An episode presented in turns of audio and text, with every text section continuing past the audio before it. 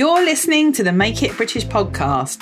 I'm Kate Hills and I'm on a one woman mission to save UK manufacturing. I invite you to join me each week when I'll be sharing the stories behind some of the best British made brands and UK manufacturers and offering you advice and tips on making in the UK. So let's get on with today's show.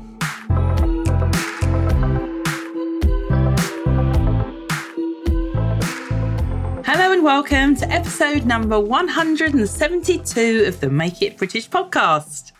So, hello, hope your week is going well.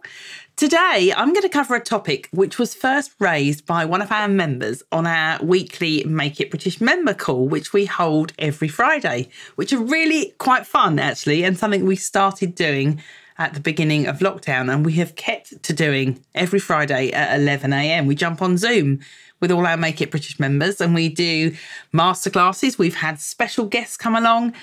And one of the questions that came up recently was from a member who had been approached by a marketplace that was selling exclusively UK made goods. And they wanted to get feedback from other members and from myself and the Make It British team about whether it was worth selling their products on this mar- particular marketplace. So I thought today on the podcast I would cover some of the pros and cons of selling on an online marketplace because it may be one of the things that you are also considering or you may have experience of.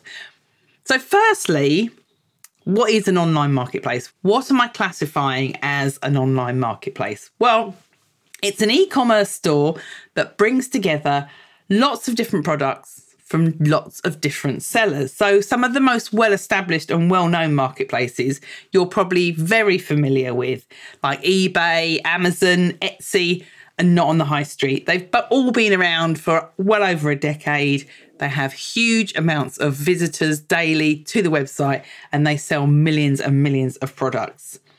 There are others as well, such as Wolf and Badger, young British designers that have also been established quite a long time, which are specifically fashion focused. But there are also lots of new online marketplaces popping up all the time at the moment, including several which are specifically selling just UK made goods. So, what are the main reasons you might consider selling on one of these online marketplaces? Well, the obvious one is to sell more of your products. You can use the online marketplace as an outlet where you list your goods for sale and reach tons of new customers.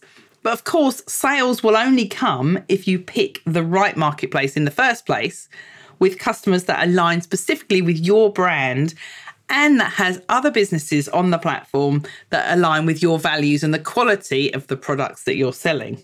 And of course, all of these marketplaces take a commission and also sometimes a monthly fee. So the sales don't come without a cost. So that's one thing to bear in mind. And I'll, I'll go through some of the other pros and cons in a minute. So, of course, one of the main reasons that you would join an online marketplace would be to sell more of your products. So, one of the other reasons that people do it is to reach new audiences, particularly maybe international customers in the case of some of these marketplaces which are global. It's a good way of breaking into an international market or to get your brand out there more in the UK to people that may have not heard about you before. Because what the marketplace does is they essentially do your marketing for you. You are paying them a commission to get your brand in front of their audience. The commission can totally vary from anywhere I've heard from 10% to 30%. Sometimes there's a subscription fee as well. So, one of the main things you want to do is not only pick the marketplace that has the right audience that aligns with your brand, but also the one that has the bigger audience, because the more people that they can reach, the more you're going to get value for the commission that you're paying them. You also need to bear in mind that if you're selling anything on a marketplace, you don't own that customer. So there'll be quite strict rules within the contract and the terms and conditions that you have with the marketplace to say that you're not allowed to reach out in any way and advertise going forward to the customers that you're selling to via that marketplace, which is fair enough, I suppose. They've done all the marketing and all the legwork and essentially paid for that customer to come to their website to buy your product. So it's against their terms and conditions for you to start reaching out to that customer because essentially they own that customer and they own that customer's data. And understandably, marketplaces do a lot to protect the details they have of those customers. So, what it essentially does is tie you into using that marketplace if you want to keep selling to those customers.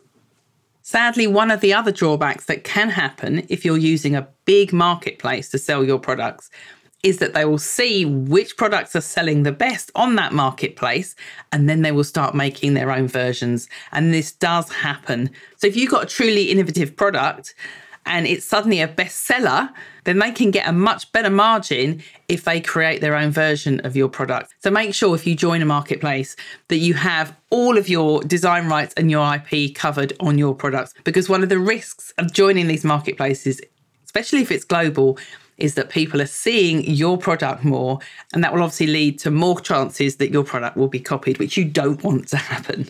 So, what about all these new marketplaces that are popping up at the moment?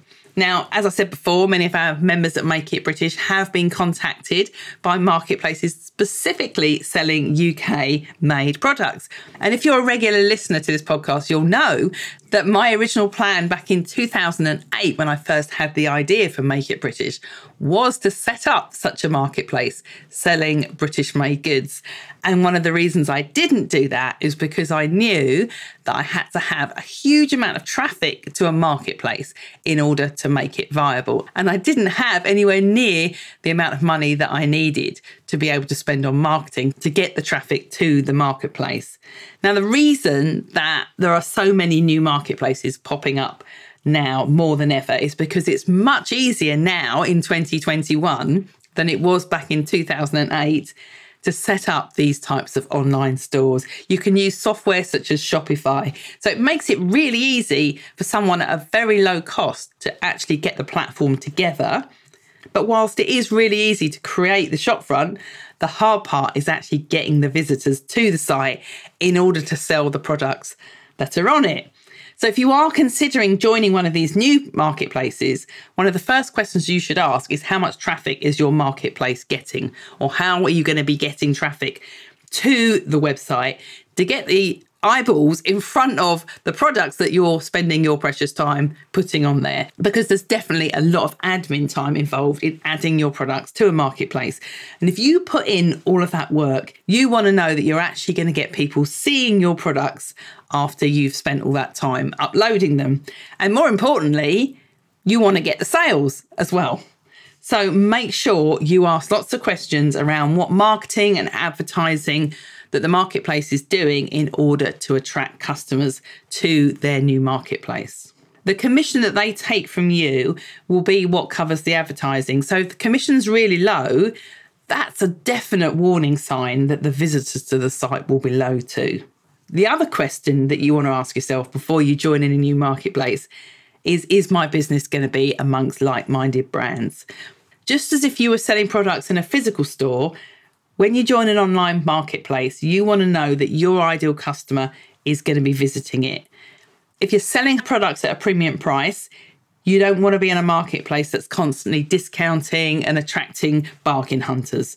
So before you join, make sure you know what other brands are on board and what the marketplace's policy is around discounting. The general consensus amongst our members when we discussed the topic of online marketplaces on our call was that it was worth giving one or two a try, but make sure that you pick very wisely and do your due diligence first. Ask lots of questions and pick the right marketplace for your brand. And make sure that you know the reasons that you're going into it and exactly what it is you stand to gain from it. Are you just joining an online marketplace as a substitution for doing the marketing yourself? If so, you're probably joining a marketplace for the wrong reasons. If you've got your own brand, you need to be in control of how your brand is going to reach your target audience. If you pick a marketplace based on the fact that they've reached out to you rather than the other way around, that's going to be a red flag to me. And whatever you decide to do, make sure that you keep tracking the numbers because you need to know that any sort of marketing that you're doing is actually paying off. And if you have any experience of online marketplaces, I would love to hear about them. Which platforms have you tried? Did you see any sales? And have you been contacted by any new ones recently, specifically selling UK made products? I'd love to hear. And if you want further help with your brand and business, I am restarting my group coaching program. It's going to happen very soon. Make sure you get on the waiting list to apply when the doors open. Go to makeitbritish.co.uk forward slash work with me. And I can certainly help your business decide what the right marketplaces would be for you and which ones would give you the best return on investment. Have a great week. Take care. Bye.